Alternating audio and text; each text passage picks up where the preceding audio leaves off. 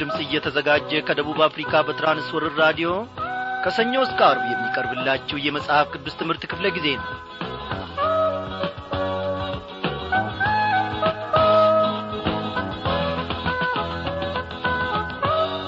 በቸርነቱና በበጎነቱ የማይታማ የማያዳላ ቅን አምላክ እግዚአብሔር አምላካችን እነሆ ሁለንተናችንን ጠብቆ እንደ ገና ደግሞ በፊቱ እንድንቀርብ ይህንን ጊዜ ይህንን ሰዓት ጸጋውን ምሕረቱን አብዝቶልን የጸጋው ተቋዳሾች የማዱ ተቋዳሾች አድርጎናል። እግዚአብሔር ለዘላለም የተመሰገነ ይሁን። እንደምናመሻችሁ በጌታ የተወደዳችሁ ክብራን አድማጮቼ ዛሬም ደግሞ ተከታታዩን የትንቢት አሞጽ መጽሐፍ ጥናታችንን ይዘንላችሁ ቀርበናል በያላችሁበት ስፍራ ሆናችሁ ይህንን የራዲዮ መልእክታችንን ስታደምጡ ሳለ እግዚአብሔር አምላካችን በእውነት በቃሉ አማካኝነት ወደ ልባችን ገብቶ እኖ ያጽናናናል ያበረታናል ቅን ዘላለማዊ መንገዱንም ደግሞ ያሳየናል። እግዚአብሔር ለዘላለም ይክበር ይመስገን ምናልባት በማይመች ሁኔታ ውስጥ ሆናችሁ ልትሆኑ ትችላላችሁ። ምናልባት ነገሮች ሁሉ ግራ ተጋብቶባችሁ ሊሆን ይችላል። ምናልባት ወገኖቼ ያልጠበቃችሁት ዘመዳችሁ ከድቷችሁ ወይም ፊቱን አዙሮባችሁ ሊሆን ይችላል። እግዚአብሔር ግን በስፍራው አለ። አዎ እግዚአብሔርን ተመልከቱ። ወገኖቼ ዛሬ ጥርሱን ያሳየን ሰው ነገ ደግሞ እነሆ ፊቱን ይነፍገናል። ስለዚህ ዘወትር በበደልንበት ሰዓት በፊቱም ደግሞ በወደቅንበት ሰዓት ከእርሱም መንገድ በኰበለልንበት ሰዓት ተመልሰን አባባ ሆይ ይቅር በለኝ ስንለው የሚቀበለንን በፍቅርም አንቀልባው የሚሸከመንን ልዑል እግዚአብሔር አምላካችንን ተስፋ እናድርገው ሰውን አንታምን።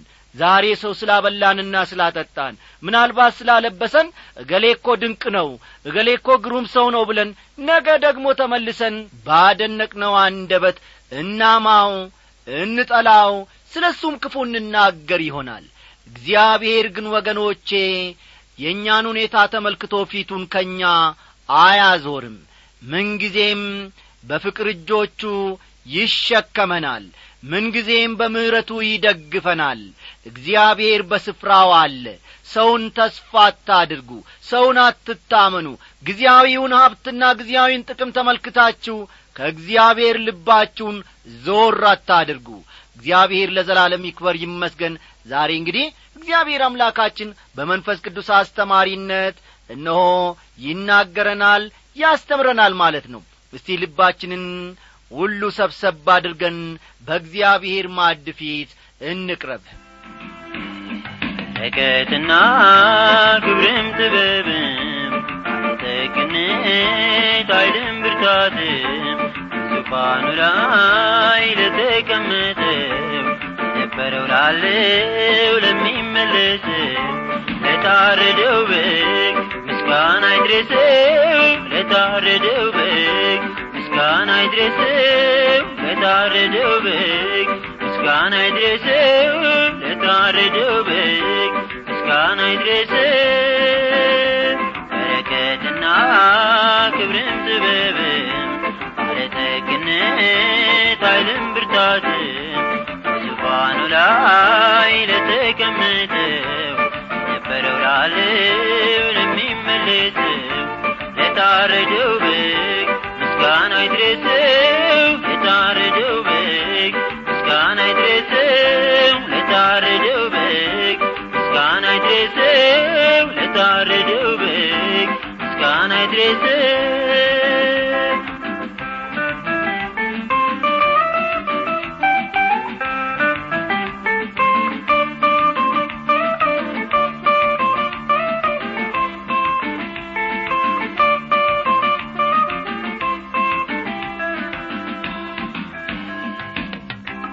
መጽሐፉን ትወስድ ዘንድ ማኅተሞቹንም ትፈታ ዘንድ ይገባሃል።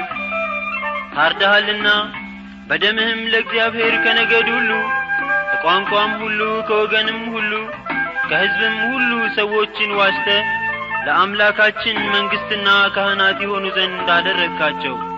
በምድርም ላይ ይነግሣሉ እያሉ አዲስን ቅኔ ይዘምራሉ። መጽሐፉን ወስዶ ማተሙን ፈቶ ከሕዝብም ሁሉ ሰዎችን ዋሽቶ ለአምላክ መንግሥት ካህናቶን ከበጉም ሥራ ተመሰገን በረከትና ክብርን ጥበብን ባለጠግነት ኃይልን ብርታትን ዙፋኑ ላይ ለተቀመጠው የነበረው ላለው ለሚመለሰው ለታረደው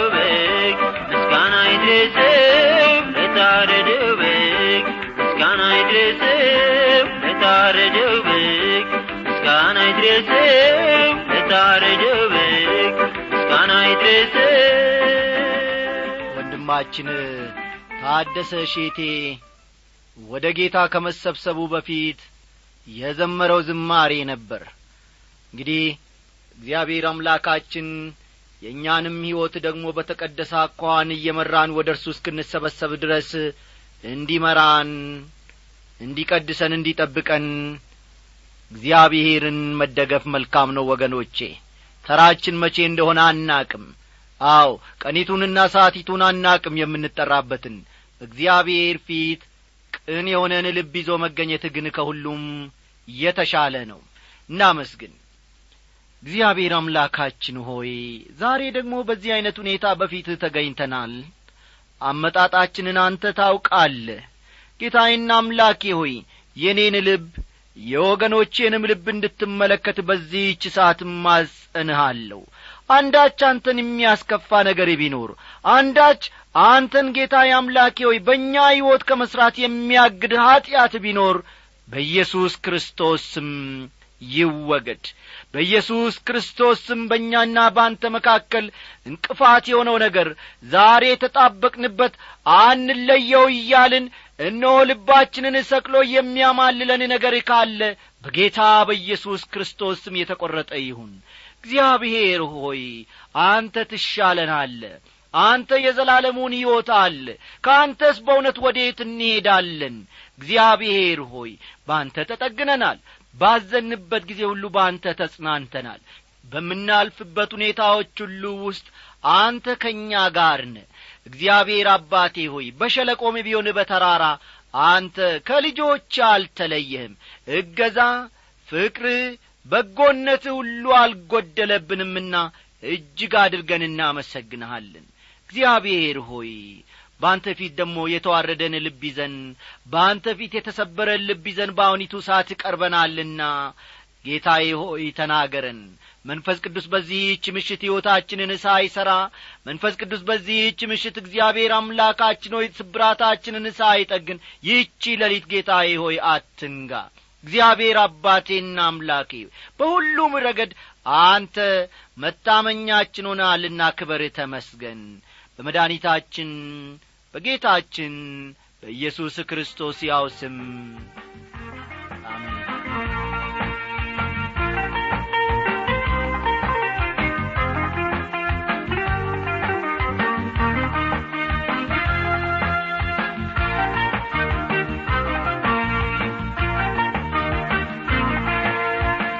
አድማጮቼ ኖ ባለፈው ክፍለ ጊዜ ጥናታችን ከትንቢተ አሞጽ ከኀጢአትና ከርኩሰት እንድትመለስ እግዚአብሔር ለእስራኤል ያቀረበውን ጥሪ ስንመለከት ነበረ።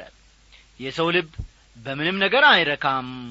በዓለም ያሉትን ነገሮቹም በሙሉ ብታደርጉለት ወይም ብትሰጡት ብታሟሉለት የሰው ልብ በቃኝን አያውቅም። እነዛ እስራኤላውያን በምቾትና በመንደላቀቅ ይኖሩ ነበር። ካል በኋላ በእነዚህ ኀጢአቶቻቸው ማለትም በዘፈን በዳንኪራ በግብረ ሥጋ ግንኙነት ሕይወታቸው ምክንያት የሰሜናዊው መንግሥት ሕዝብ በምርኮ ለመወሰድ የመጀመሪያ ሆነዋል። ወደ ውድቀትም እየተንደረደሩ ነበር። አሁን ግን ከምን ጊዜውም ይልቅ ውድቀታቸው ተቃርቧል። ካልን በኋላ ቤተ መንግሥታቸው በአመፅና በሸፍጥ እንዲሁም ከድሆች በዘረፉት ንብረት መሞላቱን እግዚአብሔር ደግሞ እንዲህ ያለውን ሁሉ እንዴት እንደሚጸየፍ! በእነዚህ ኀጢአቶቿ ምክንያት እስራኤል ጨርሶ እግዚአብሔርን ከማያውቅ ሕዝብ የማትሻልበት ደረጃ ላይ መገኘቷን ተመልክተን ፍርድ ሊመጣ ስለ መሆኑ ደግሞ በዛሬው ምሽት ክፍለ ጊዜያችን እንደምንመለከት እግዚአብሔር ይህንን ዕድል ሰጥቶናልና አብረን በፊቱ እንቆያለን። እነዚህን ሁሉ ነጥቦች በእውነት ከእስራኤል እግዚአብሔር እንድንማራ አድርጓል። ወዳጆቼ ዛሬ በምን ዐይነት ሕይወት ውስጥ እንዳላችሁ እኔ አላውቅም። ምናልባት ተመችቷችሁ ተደላድላችሁ እግዚአብሔርንም እስከ መርሳት በፊቱም መንበርከክና መጸለይን ስለ ሌሎችም ስለ አብያተ ክርስቲያናትም ደግሞ መትጋትንና መጸለይን ዘንግታችሁ የእናንተን ድሎትና ደስታ ብቻ በመመልከት ላይ ትገኙ ይሆናል። እስቲ የእስራኤልን ሕይወት ተመልከቱ። በእስራኤል ላይ የመጣው ፍርድ በእኛም ላይ ሊመጣ ይችላልና ፈጠን ብለን እግዚአብሔር ወይም ጌታ መንፈስ ቅዱስ ሲናገረን ሳለ ወደ እርሱ እንመለስ እስቲ የሚመጣውን ፍርድ ደግሞ ከቁጥር ዘጠኝ የሚናገረውን በመነሳት አብረን እንመለከታለንና መጽሐፍ ቅዱሶቻችሁን ገለጥ ገለጥ አድርጋችሁ ትንቢተ አሞጽ ምዕራፍ ስድስት ቁጥር ዘጠኝን ተመልከቱ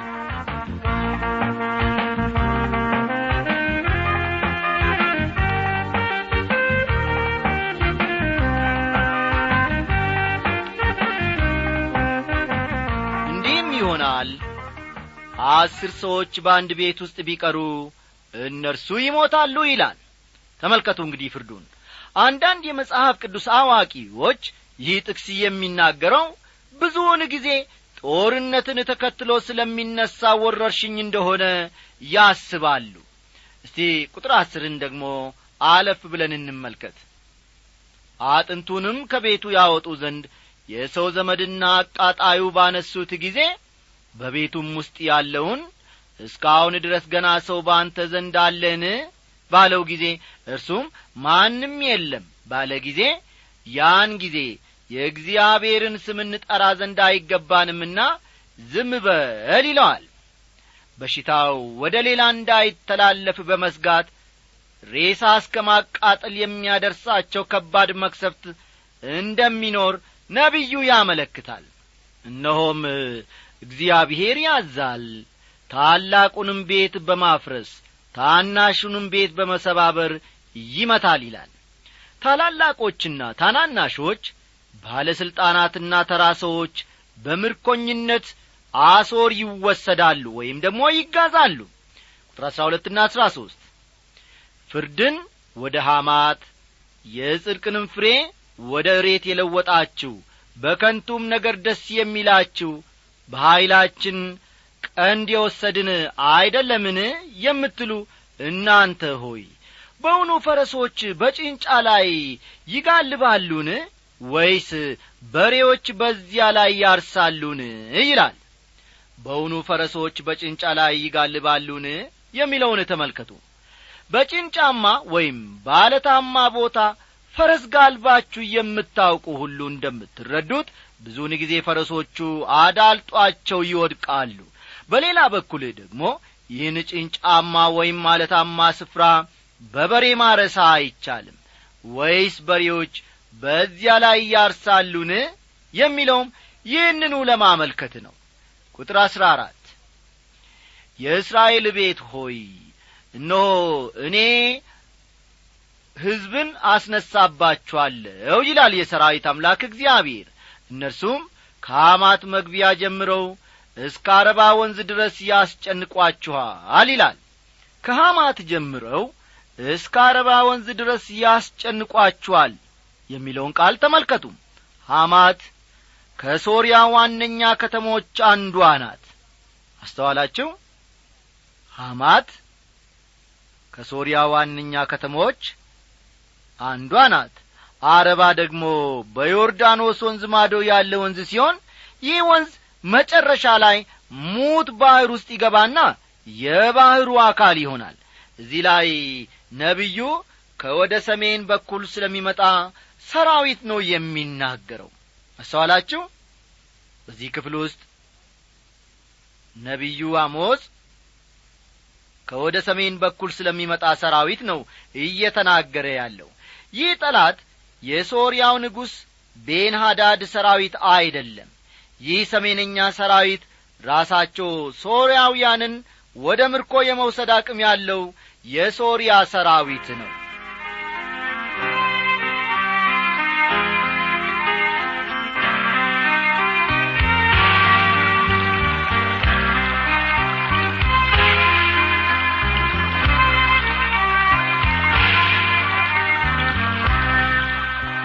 ወገኖቼ እስካሁን ድረስ ጌታ መንፈስ ቅዱስ ብዙ ነገሮችን ከዚህ ምዕራፍ ውስጥ አስተምሮናል። አሁን ደግሞ በቀረን ጊዜ አለፍ ብለን ከፊሉን የምዕራፍ ሰባትን ትምህርት አብረን እንመለከታለን። የትንቢተ አሞጽ መጨረሻውና ሦስተኛው ምድብ የሚጀምረው በዚህ ከያዝነው ማለት ከምዕራፍ ሰባት ጀምሮ ነው። ልብ በሉ። የትንቢተ አሞጽ መጨረሻውና ሦስተኛው ምድብ ፈጠን ፈጠን በሉ። መጨረሻውና ሦስተኛው ምድብ የሚጀምረው በዚህ ከያዝነው ማለት ከምዕራፍ ሰባት ጀምሮ ነው። ከምዕራፍ ሰባት ጀምሮ ነው። እነዚህ ሦስት አጫጭር ምዕራፎች የወደፊቱን የሚመለከቱ ራእዮችን ይዘዋል። እነዚህ ሦስት አጫጭር ምዕራፎች የወደፊቱን የሚመለከቱ ራእዮችን ይዘዋል። ምንም እንኳ አሞጽ ከገጠር የመጣ ሰባኪ ቢሆንም በእግዚአብሔር መንፈስ አነሳሽነት የወደፊቱን መመልከት ይችሏል። አንዳንድ ራእዮቹም በጣም አስደናቂና ትኩረት ሊሰጣቸው የሚገቡ ናቸው። እስቲ ቁጥር አንድን አብረን እንመልከት። ጌታ እግዚአብሔር እንዲህ ያሳየኝ እነሆም የኋለኛው ሳር በሚበቅልበት መጀመሪያ ላይ አንበጣን ፈጠረ። እነሆም ከንጉሡ አጨዳ በኋላ የበቀለ የገቦ ነበረ ይላል። እነሆም ከንጉሡ አጨዳ በኋላ የበቀለ የገቦ ነበረ የሚለውን ቃል ተመልከቱ። በዚያ ዘመን መከር ሁለት ጊዜ ነበር የሚታጨደው። በዚያን ጊዜ ወይም በዚያን ዘመን መከሩ ሁለት ጊዜ ይታጨድ ነበረ። የመጀመሪያው መከር ለንጉሡ ግብር ይሰጣል። የመጀመሪያው መከር ለንጉሡ ግብር ይሰጣል። በዚህ ላይ ደግሞ ከአንድ አስረኛ የበለጠውን አስራት ይከፍላሉ። የሚያገኙትን ሁሉ ሦስት አስረኛ በተለያየ መልኩ መልሰው ይከፍሉ ነበር። እዚህ ላይ ግን ለንጉሡ የሚገባውን ግብር ከሰጡ በኋላ የተቀረውን አንበጣ እንደ በላውና በዚህም ምክንያት ራሳቸው የሚመገቡት ለሠራተኞችም የሚከፍሉትን ማግኘት እንዳልቻሉ ነው የምንመለከተው። ይህ ካሉበት ድንዛዜ ሕዝቡን መቀስቀስና ማንቃት የነበረበት የእግዚአብሔር ፍርድ ነበረ ቁጥር ሁለት። የምድሩንም ሳር በልተው ከጨረሱ በኋላ እኔ ጌታ እግዚአብሔር ሆይ ይቅር እንድትል እለምንሃለሁ። ያዕቆብ ታናሽ ነውና እንዴት ይቆማላ? አልኩ ይላል። እዚህ ላይ አሞጽ እግዚአብሔር ሆይ ቀድሞ እየደረሰብን በጣም ጐድቶናል በጣም አጐስቁሎናል ከዚህ በላይ መቋቋም አንችልም እያለ ነው። ይቅር እንዲላቸውና እንዲረዳቸው ወደ እግዚአብሔር ይጮኻል አሁንም እግዚአብሔር ለእስራኤል ምን ያክል ታጋሽ እንደ ነበር ከሚከተለው ቁጥር መመልከት እንችላለን። ቁጥር ሦስት እግዚአብሔርም ስለዚህ ነገር ተጸጸተ። ይህ አይሆንም ይላል እግዚአብሔር ሲል ይናገራል። እግዚአብሔርም መልሶ አላደርገውም። በዚህ መንገድ ሕዝቤን አላስተምርም አለ። ስለዚህም አንበጦቹን አስወገደ በቂልም ሰጣቸው። ከምሕረትና ከርኅራዬው የተነሣ ሕዝቡ ወደ እግዚአብሔር ሊመለሱ ይገባቸው ነበር። እነርሱ ግን አልተመለሱም። አሞጽ ስለ እሳቱ ያየውን ራእይ ደግሞ ከቁጥር አራት አብረን እንመለከታለን። ቁጥር አራትን ተመልከቱ ጌታ እግዚአብሔርም እንዲያሳየኝ። እነሆም ጌታ እግዚአብሔር በሳት ለመፍረድ ጠራ። እርሷም ታላቁን ቀላይና ምድርን በላች ይላል የተለያዩ የመጽሐፍ ቅዱስ አዋቂዎች እንደሚነግሩን እዚህ ላይ የተጠቀሰው እሳት በወቅቱ ተስፋፍቶ የነበረውን ድርቅ የሚያመለክት ነው።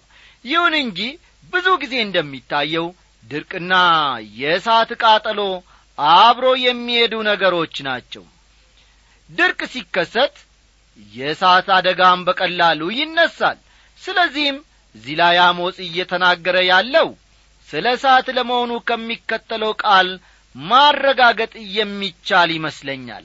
እስቲ ያለፍ ብላችሁ ቁጥር አምስትና ስድስትን ተመልከቱ። እኔም ጌታ እግዚአብሔር ሆይ እንድትተው ለምንሃለሁ።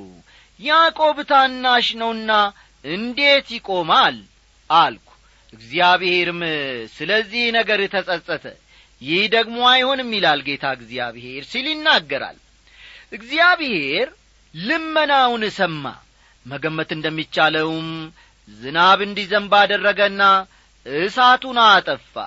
እግዚአብሔር ተጸጸተ ሲል ልብ በሉ። እግዚአብሔር ተጸጸተ ሲል ጸሎታቸውን ሰምቶ ሊያደርግ የነበረውን ነገር መተውን ነው የሚያመለክተው። ከኀጢአት ሁሉ የከፋ ወይም ደግሞ ከኀጢአት ሁሉ የሚከፋ ኀጢአት ኢየሱስ ክርስቶስን ያለ መቀበል ኀጢአት ነው። የዘላለም ጥፋት የሚጠብቃቸው እንዲህ ያሉ ሰዎችን ነው።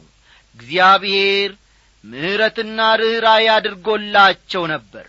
እነርሱ ግን ይህን መቀበል አልፈለጉም። ስለሆነም የሚጠብቃቸው ቅጣት ነው። የዘላለም ጥፋት ነው ማለት ነው። ቁጥር ሰባት ስምንትና ዘጠኝን ደሞ አንድ ላይ እንመልከት። እንዲህም አሳየኝ ኖም ጌታ ቱንቢውን ይዞ በቱንቢ በተሠራ ቅጥር ላይ ቆሞ ነበር። እግዚአብሔርም አሞጽ ሆይ የምታየው ምንድር ነው አለኝ። እኔም ቱንቢ ነው አልኩ። ጌታም እነሆ በሕዝቤ በእስራኤል መካከል ቱንቢ አደርጋለሁ። ከእንግዲህም ወዲህ ደግሞ አላልፋቸውም። የይስቅም የኰረብታው መስገጃዎች ይፈርሳሉ የእስራኤልም መቅደሶች ባድማ ይሆናሉ። በኢዮሮብአምም ቤት ላይ በሴፍ እነሳለሁ አለ ይላል። የእግዚአብሔር ቃል በተለያየ ስፍራ ስለ ቱንቢ ይናገራል። ለምሳሌ ያክል ኤርምያስ ምዕራፍ ሰላሳ አንድ ቁጥር ሰላሳ ስምንትና ሰላሳ ዘጠኝ። ካናኒኤል ግንብ ጀምሮ እስከ ማዕዘኑ በር ድረስ ከተማ ለእግዚአብሔር የሚሠራበት ዘመን እነሆ ይመጣል ይላል እግዚአብሔር። የተለካበትም ገመድ ወደ ጋሬብ ኮረብታ በቀጥታ ወደ ፊት ይሄዳል ወደ ጎአም ይዞራል ይላል። እዚህ ላይ የተለካበት ገመድ የሚለው ቱንቢውን ነው። መጽሐፍ ቅዱስ ውስጥ ስለ ቱንቢ የሚናገር ጥቅስ በተመለከታችሁ ጊዜ ሁሉ አስተውሉ።